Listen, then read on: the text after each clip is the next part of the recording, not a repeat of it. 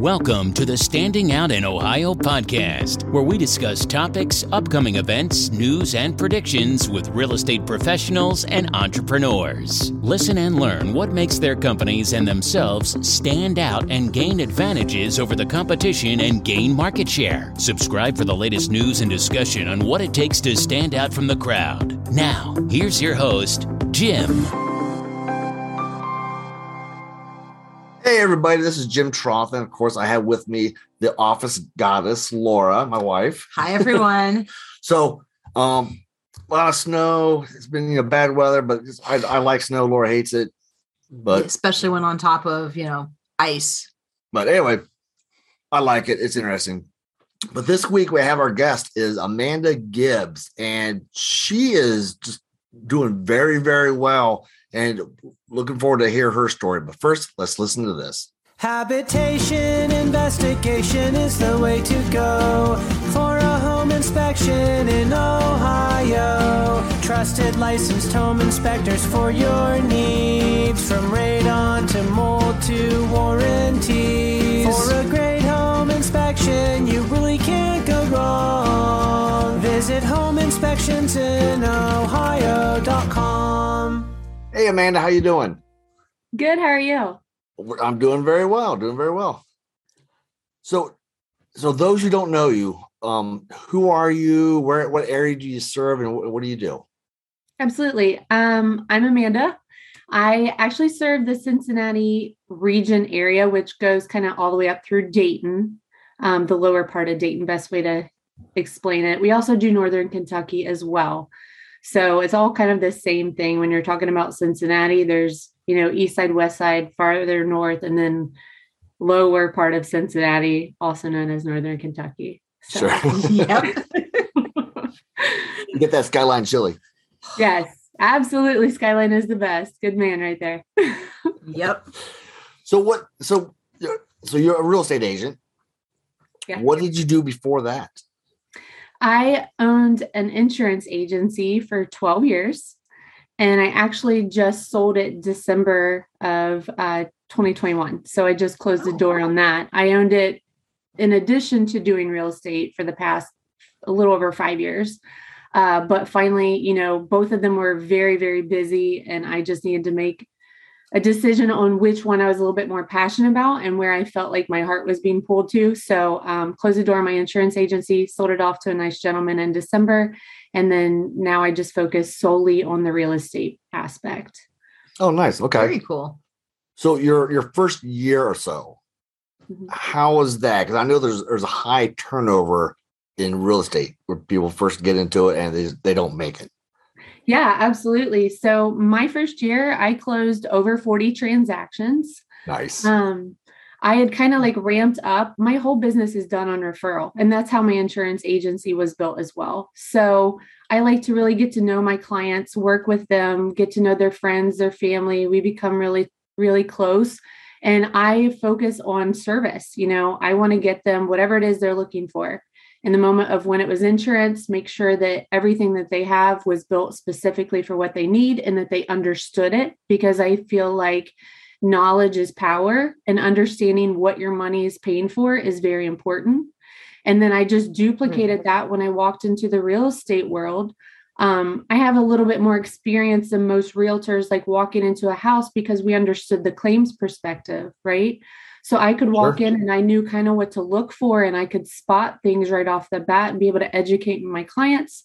Also, discuss with them like um, how long things would last, such as water heaters, the cost of those type of things, because we were familiar with that too. You know, we deal with all of those things day in and day out in a claims perspective. So, um, again, I always felt like knowledge was so important, and my clients always felt super comfortable at walking in and knowing, okay, Amanda's going to be able to, you know, hold my hand through this entire process. And I would always make them feel like they could ask me anything. You know, no question is stupid. You know, I want you to just feel comfortable. And if you don't understand something, then ask because it's our job to be the professionals here.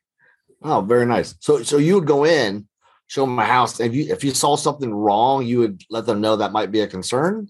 Yeah, absolutely. You know, I would kind of teach Nice. them the things that they should focus on and not solely just on the cosmetic, right? Because cosmetics an easy repair.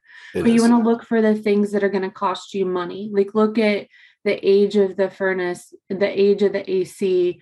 Is there any rust on the water heater? Does it look like the bottom's rusting out? Because that means it needs to be replaced all before an inspection. You know, these are things we can physically see. Look for water spots in the ceiling. Um, walking into an older home, if you see two prong outlets, then it's not grounded in those rooms. Just kind of explaining what all that means and talking them through that process obviously i'm not going to you know give anything outside of that because that's going to be an inspector's job to fulfill that report but just kind of pointing things out as we're going through so that they're aware of it and not shocked by it when it comes up on the inspection later Oh, nice, nice. That's very nice. we actually have a class that we would teach on preparing your your buyer for home ownership and home inspections because a lot of people they well most people do not see a home inspection ever because they buy a house once every seven years maybe for us it's been 20 years since we last bought a house so people don't see inspection reports very often so when they Yeah. first they, when they get that inspection report on their house they're looking at it, it's the only one they've ever seen in 20 years they're like holy crap there's a lot of stuff on that right it's all normal stuff though right but they're and they're not prepped, and so they we we've seen people freak out over silly like like you said cosmetics th- things that are not expensive to take care of and right basically unimportant, really. Absolutely. And it's important another loan product too, because you know there's other things that are going to be flagged that are going to be important. You know, not having ground fault wire by water and just explaining why you need that or on the external in the home as well. And then just talking them through the maintenance, because I feel like that's something that a lot of people just skim past. Like, yeah, you need to have these things serviced and checked on every few years. This is the you guys usually do a wonderful time wonderful job of putting that in the report saying this is how long these products last right uh, Yeah. but we all know like if you take care of them sometimes they can last a little bit longer yes, they can. We've had a couple water heaters we've come across that were like 50, 60 years old. And they, I mean, whoever bought those, they got their money worth out of Oh, those. and then some. thought the same thing i was like they don't make them like that on purpose right 'Cause No, there's no, no, they don't. money if your water heater lasts for 50 years Yes. Well, both those water heaters were A.O. Smith glass lined. wow Just, just throwing that out there. There was A.O. Smith glass lined, uh, both electric. wow So I, I don't know. There's well, there's definitely a trend of that one, but but you sound very knowledgeable just regarding you know houses and the you know mechanicals inside them. Well, the explanation to the clients, because she's already having that conversation, this is kind of what's going on. Be prepared for the report. What kinds of things do you think you're going to want to ask for a request a remedy if there is one? So you're already prepping them and starting them to think about that process, which is so important because then they're not going to have the, oh my God, this is a huge report and I have no clue what anything is on it. And they panic and they don't do that with you from the sounds of it. Exactly. And I think if realtors understood that it's actually a preventative thing for themselves too, to kind of like already have had that discussion with their clients of expectations, then they don't have to try to overcome all these obstacles of worrying about things that aren't really that important that we have to put on the report because it needs to be disclosed. But it's not necessarily an item that needs to be remediated, right? It's just Right. in more of an information so that you're aware of it. Yeah, very nice. So your first year you did 40, 40 some transaction. What did you do the year after that? Uh, the next two years, I I was pretty consistent with the same number, and then the third year, I had actually basically at that point um, pulled myself out of my agency completely just to kind of see what I could do, and hired somebody full time to take over on my behalf, and I did seventy eight transactions this year that year. Nice. Um, so then so that that's what you could do. yeah yeah you could double your business You almost. double your Yeah. business. yeah so then that way i kind of had an idea to gauge you know where i wanted my future to go because it was extremely busy working like 6 a.m to midnight every single day having a preteen in the house trying to also have a life there just wasn't a good balance and we all know there has to be a work life health balance right because you can only run that way for so long before you run yourself like to nothing Oh yeah. Um, yeah and you so i can't do ended that up with kids. Oh golly, yeah, because you're a taxi too. Everybody forgets that part, right? yep. Yep. Yes. Yeah. I remember those days well. So so No, would you, before you did insurance, did you go to college?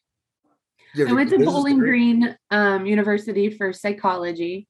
And then I did not end up finishing my degree, unfortunately, because both of my grandparents passed away the same year. And it was like a hard hit to the family. Oh, that'd be rough. that sucks. I'll say Yeah. Laura and I each have degrees in psychology, so That's why we were kind of laughing. it's okay if you didn't finish it up.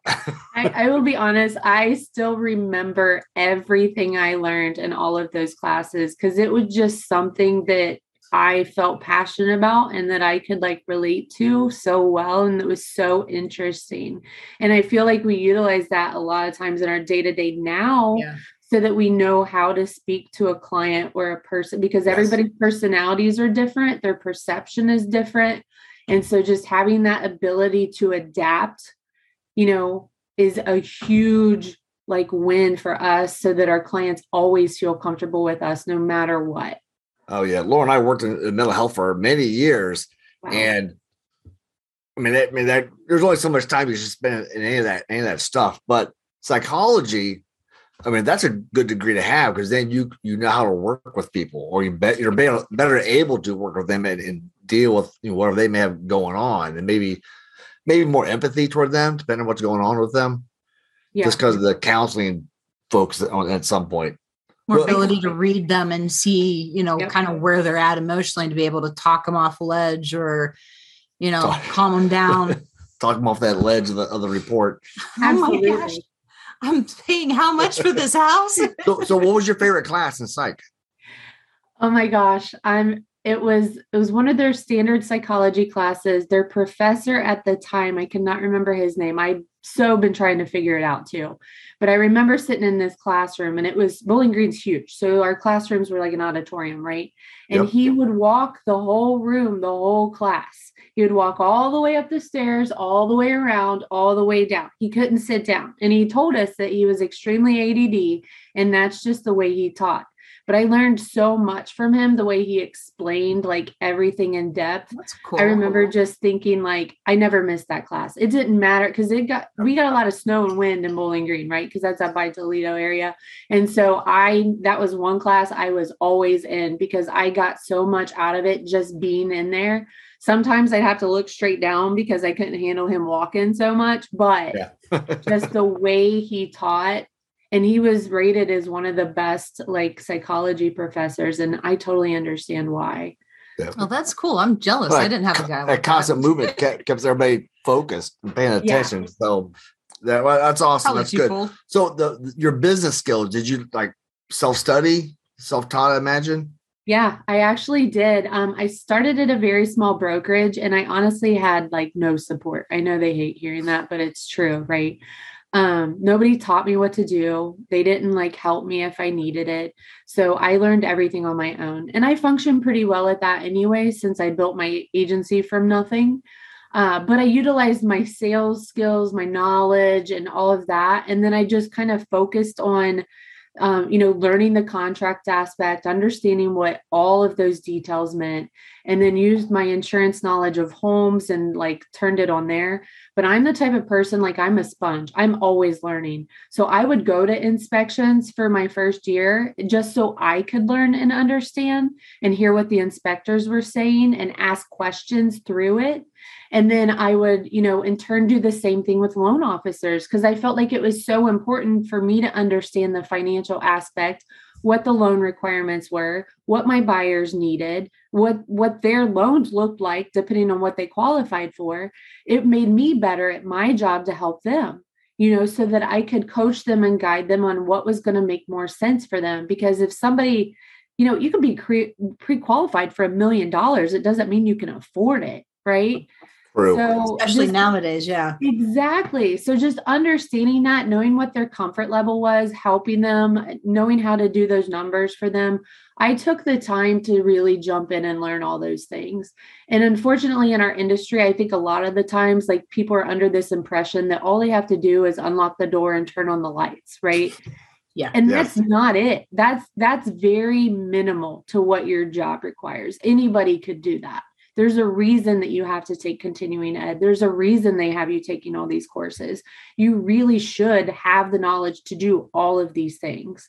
But some people give our like industry this bad view that oh you know our realtors don't need to know all of that when in reality they do so um i self-taught but i self-taught with myself you know with people in the industry mortgage um you know inspectors title all of that just so i could fully understand the process and be a better resource for my clients very nice very nice so so what book are you reading now book I'm reading now, actually. Or, or, or what one you, recently finished? I've been doing podcasts, like listening to podcasts because I've become like pretty obsessed with it. So I just okay. finished my last uh, murder one. So now that I can focus more. well, you can learn from anybody. You can learn from cops and, and uh, murderers as well. It's so interesting. But um, I, I have a couple new books that I plan on, you know, reading starting this year. But one of my all time favorite books, I will say, is The World's Greatest Salesman. Are you familiar? Og Mandino? Yes. Yes. Yeah. Been a long time, but yeah. It, yeah it's an old book, but it's just the basics, right? And it really teaches you a lot. Like if you read into it, and I feel like you can learn something and apply it to now versus like what he's kind of discussing in the book. It's not really relevant, obviously, but there's a lot of lot of information to learn in there. I may I may get that book and and I, I read that book like 20 years ago and I oh probably should do it again. I don't think I've ever read it. So Oh really? Old school yeah. sales guy, yeah.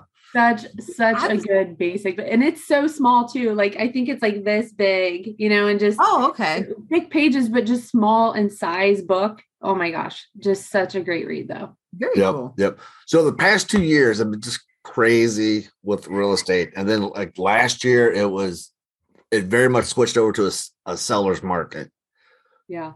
How how how have you adjusted on, on how things are done or how you market yourself? Anything different? Yeah, that's a great question. Um, we really hit a lot of roadblocks last year. I think I probably wrote double the amount of contracts I'm used to writing and only locked in about half of what I'm used to getting and in our market and we're running into it the same right now actually people outbidding properties going 40 to 50,000 over and so we were really struggling um, when that came out of nowhere of how to adapt to that right so what I had to do is that's when it was really important for me get to get to the nitty gritty with my clients. I had to understand their cash flow. I had to understand their pre-approval maximum and then i had to coach them on what were we going to do to get around these obstacles right so the ones that we were getting locked into um, those were situations where we were just having to go under budget looking knowing we were probably going to max our budget and then seeing how much cash flow opportunity we had to pay the appraisal gap because that was being offered across the board. Yeah. Explaining to them, you know, after I ran numbers where I felt like it was going to land, you know, from an appraisal side, just so I would know, like, okay, well, I feel like we we could probably get here. So if the appraiser comes in here, you'd only be out this dollar amount. But if they don't, and you're then you're out this dollar amount, and just making sure they understood what that looked like if oh, they oh, yeah. really wanted to make that purchase, right? Um, and I don't know every market, but Cincinnati market has a lot of growth opportunity. We were like really low as far as our home values. So this big jump, even though it scared everybody, I feel like we were long overdue.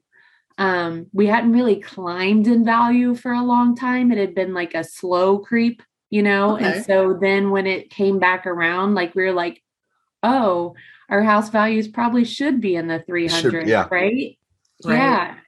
Whereas when I started, our value is like we're around 180, 190 average. So this might have looked like a big jump to a lot of these people, but to us, we're like, mm, that's kind of where the market's pushing home ownership at this point. You know, the cost of everything's went up, the yeah. minimum wage has went up. Like we really need to kind of catch up at that yeah. point. Yeah, there's a lot of communities need a a little bit of a jump start to, to have everything match up a little, little bit better. Like we're we we do have an inspector lives in, in a Beavercreek, so it kind of mm. ser- serves your area and Dayton area. We got another guy that does that as well. But Columbus, it was so short of houses, and you had a story, Laura. Somebody lost somebody. What was it? I, I, I was talking to a loan officer who had completed a loan process for a friend where they had put in 200,000 over the asking price. Didn't get it because somebody else bid higher and got it, but she didn't know what the winning bid was. So it was over 200,000 over the asking price. Oh my gosh. Is that not crazy? Down here. That's crazy. I mean, we were scared off. Ours, I think our highest ones had been 50. And I just had one a week and a half ago and they bid 50,000 over. We went 40 over and we waived inspections because the house was a new build. Right. So I was like, I don't I get it, agree with yeah. it, but you could probably get away with it, right? It's okay. Um, I'd still recommend doing it after, you know, just yeah. to double check anything. But we waived inspections, waived the appraisal gap, and got beat by ten thousand dollars. And they they were in tears because they were like, we would have bid it, you know, if we would have known, but we thought our offer looked incredible. And I was like, you know, I get it. But they didn't Yeah. have, you know, and I explained to them, I said, but you didn't have that gap, you know, like even though it was only 10, where were You you, gonna have get it. Yeah, where are we gonna get it? You know, so you got to remember, like, don't look at it that aspect. You put in, you put it all in. And if it was going to happen, it was going to happen. And if it Yep. didn't, the next We'll one keep will. looking. Yep. there's- There's no point in looking back. Oh, we should have done this. It's Yeah. like, well, like, like- it's like buying a motorcycle. As soon as you buy a motorcycle, quit looking at the other motorcycles that are for sale because you, you're going to find one better. Or at least you'll think it'll be He needs to take his own advice. Ugh. no, and that is great advice. I actually tell my clients as soon as we get under contract to turn off all their alerts because you know they get on the apps and it'll send them alerts of homes. I'm like, shut it down because you you are buying this house and you are happy with this house. You might see something else come up and you could be like, well, what if? But what if you don't get that one? You know, so don't do that to yourself. You need to turn it off. yeah, don't don't put that out in the universe that you're looking at other houses. Like, no, th- we found our house. This is our what house. want. It's- yes, yes. So the the future, what do you think is going to happen? Like what like this year? What, what do you think is going to happen? That's a great question. You know, I kind of thought going into this year when we started off, it was a little slow. I was like, oh, okay, I feel like we're not going to be into these big bid wars anymore, that it's going to calm down. Unfortunately, that hasn't shown true yet. Um, we're still in these bid wars. There, the house that I went in on multiple offers had 50 offers on it that day. Um, That's hard. people are posting the past couple days 40 30 to 40 offers on these properties and i'm just like our inventory is so low you know that we are just really struggling at getting people like we can't overcome an obstacle if it, we keep repeating the same process. So now what we're seeing is there's a lot of off market transactions happening where like people are saying i'm willing to sell i'm willing to buy and they're like cooperating together right? And Oh, unfortunately that's what's driving in our market because now it's preventing everybody outside of our area from bidding. And that's one of the big key indicators is we still have a lot of those people from other states bidding on properties in our area because it's so affordable and so we that seems to be like where everybody's driving to. Now, of course, like the board and MLS will tell you there's a lot of restrictions with that. But if you have a cooperating seller, then it is actually legal. You know, like we can do that. If they say, I don't want it on the market, I don't want to deal with 50 offers, I don't want all of that stress and heartache. And I get it. It's a lot Yeah. when we have to present that to them. So if they come to us and say, we don't want that, then we officially have a private listing. Yeah. So- we've done a lot more inspections this past month with for sale by owner, and they're not using an agent. It's all private sale. Yeah.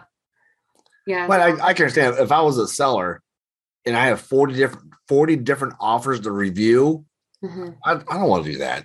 No. No. I, I got my, give one of the best 10 and I'll look at those, but I, I don't want to do that. But I think by law, don't you have to show them all of them? All of them. Yeah. Yep, I know, I know. Yeah. And it's and that's what I try to explain, especially when these people want it for sale by owner. I warn them, I'm like, I understand that you're just trying to get every dime you can.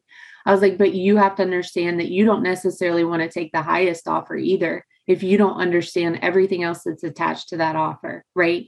Because the highest offer may just be trying to get you to lock them into contract. It may not be willing to do some of the things that an offer a little bit lower is willing to do. So that's one of the things we try to coach people on with hopes that they, you know, will still utilize a realtor and just utilize it as a private listing. Because I explained to them, like, it's a seller's market. You're going to make the most you can possibly make on your house, no matter what. Right. So, yeah. but you don't want to at the same time, like, cut your foot off trying to like save a little bit, but not using a realtor Right. And then that appraisal comes in short and they're like, oh, you have to do it. And they tell you that because that's what they're going to say to you. You have to take this, you know? And so yep. sellers don't know any better. And then they end up selling it for less. Nope. It, it, sounds like with your insurance background and just all the studying you've done, you understand the numbers to help mm-hmm. everybody out. Because there are some stats that if you for sale by owner at a certain price versus selling with through an agent, you make more money selling through an agent because the yep. agent even after the commission even after the even commission. After the commission yep so and it, people don't wrap their mind around that because they think well i watched that all these houses go under contract in multiples and if i could get the highest offer but then that's where we have to like show them like okay until you go through it you don't know what happens next right when we go through it with our contracts and us fighting on your behalf like behind those closed doors we're able to overcome those additional obstacles like inspection period, appraisal shortage, whatever financial problems, whatever that is, to keep it on track to close at the higher value. Whereas most of the time, people are just going to make numbers look pretty to the seller just to get them to say yes and then pull them back down later. Yes. Yeah, that's we've actually done inspections for people recently that um, it was a for sale by owner and they didn't take our client's bid at first. They held off on it and held off on it and took one that came in way higher. And the agent for our client tried explaining to them listen, that happens a lot. Usually they can't get funding, blah, blah, blah. Didn't listen to her and went with that. They fell out of contract because that couple couldn't get the financing and she ended up going back to our original client. Yeah. So could have saved herself a month of effort. Yeah. Exactly. Because they end up losing money for the time that they're off market. You know, you're still right. paying mortgage and taxes. Yep. So, and if you had another property lined up, you could lose on your purchase too. So, it's really vital to make sure that you're using professional people in that world. You know, don't do it because you think you're going to save money. They they don't. That's like a 1% that actually follows through to the end and gets successfully more yeah. or the same amount they would have got, but you know, more in their pocket type thing. Yeah, I wouldn't I wouldn't sell a house without an without agent. using an agent. Now, people who might be able to do it successfully were probably former agents. Correct. Because they would yeah. understand yeah, they would the numbers and everything. Absolutely. The laws and the rules change so much with everything that how's a seller even going to keep up with that? You need to hire an attorney and yeah, and if you're hiring an attorney, their fees are more expensive, I believe, than a real estate agent. So why not just go with the real yeah. estate agent in the first place? Absolutely. You have to pay a retainer with them, you know, right. upfront yes. costs. And that's where I'm just like, it makes no sense. Like you're not saving yourself money. No. What what anything else you'd like to share about yourself? Um I mean, not that I can think of, you know, my biggest thing that I focus on is relationship building with my clients. Um, all of my business is referral. You know, I I want my clients to feel like they're comfortable through the entire experience. And like I said, can ask me any questions that they have, no matter what the question is. You know, I want them to feel like they have a full understanding from start to finish of what they're getting into, and that during any time during the transaction, they can just reach out to me and that I'm going to respond right away and let them, you know, kind of walk them through or talk them through whatever they're um, having a trouble understanding. So I fully believe in relationship building. You know, several of my clients have bought and sold with me several times already, just in the five and a half years I've been a realtor. So Very I feel like nice. that says a lot, you know, about their experience and how the whole transaction went with me. Yeah. Oh, it Very definitely nice. does. Your your numbers are so much higher than most people that I hear about just starting off in the business the numbers speak for themselves. What you're doing is working. People respect that. So well, and and you're I mean, you you know a lot of different areas of, of real estate right overall. So that is very Helpful. beneficial and unique. A lot of agents don't know anything about the insurance. They don't want to know about the age of the water heater. Yeah, that's They liability. like, well, yeah. Well, there, there's some agencies they do not want the agent to ever go out to the home inspection because they're afraid they'll somehow say something and be held liable for it. I always thought that's a mistake. Yeah. I think the agent should always go there, even just for a little bit. Just Yeah. go there and make sure they Support your got client. make sure you got in okay. Yeah. See if the buyer has any kind of questions. If there's anything major, uh, that, that they oh, they they, you know, they taught and immediately the, the agent go, well, let me go find somebody who can like further evaluate that, and then ta- and take off. At least show that you you care. I think that's part of it right there. Absolutely. And also, you know, there's like the disclosure process. Like sometimes we're privy to information that isn't necessarily on public, right? So for us to show up at that inspection and just give the information to the inspector, like, hey, you know, the seller said this, this, and this, just so you have a heads up, you know, can you just Right. kind of confirm that during your inspection? Then you're not blindsided by like, oh, okay, well, I found like water you know, previous water damage or something like that. And be like, yeah, they mentioned it came from here. Like, just see if it looks like that that's all tied up and, you know, whatever that looks like. It just, it's better for everybody to just be present, you know, at those type of things. And Yep. if you can't make it, then make the phone call, right? It's minimal to just like check in, touch base, make sure everything's going. I do that with my inspectors all the time. Shoot them a text, everything going okay? Did you get in okay? Um, here's a couple little, you know, tidbits of information because I know we're all busy. We're all running all over the place all the time. But Yep. it's just, it takes a minute to Yes. even send that short little message, right? And I know the inspectors down here love it. I'm sure you guys would too in your area that that would be super useful and helpful to help you when you're doing your job. And Oh yeah, we Yeah, we, love we, we love getting heads up. But hey, they they had a, a sewage backup two years ago. exactly. Did, did they cap that properly? Because Yes. not always they cap these things properly. I'm like, oh yeah, Yeah. okay, that that's great information. So h- how do people get hold of you? Yes. Uh, best way to reach me is either by email or phone. My email is amanda dot gibbs at exprealty.com. And then my phone number is 513 484 4888. Awesome, sounds good. What I'll do on the show notes is I will make links to to your site, Perfect. so they can click on that and they can find you that way easily. And then you- Facebook is Facebook uh Yeah. oh, Facebook. hi, uh, I'm on Facebook and Instagram. My Instagram handle is probably the easiest. It's Amanda Sells Cincinnati. Um, and that's linked to my Facebook, which I Oh, think okay. is like some weird, you know, it's under Amanda Gibbs, but I don't know what the Facebook handle is for it. So okay. Gotcha. I'll I'll do some searching see if I can find that for you. perfect. Hey, it was very nice talking to you, and you sound very knowledgeable. So good. I mean, Very it's very cool. very fortunate for your clients. Absolutely. Well, thanks for having me on, guys. I appreciate it. Nice meeting You're you. welcome. You All right, too. bye bye. All right. Bye bye. You've been listening to the Standing Out in Ohio podcast. Be sure to subscribe on Spotify or Google Podcasts to get new, fresh episodes. For more, please follow us on Instagram, Twitter, and Facebook, or visit the website of the Best Ohio Home Inspection Company at homeinspectionsinohio.com or jimtroth.com. That's J I M T R O T H, and click on podcast. Until next time, learn and go do stuff.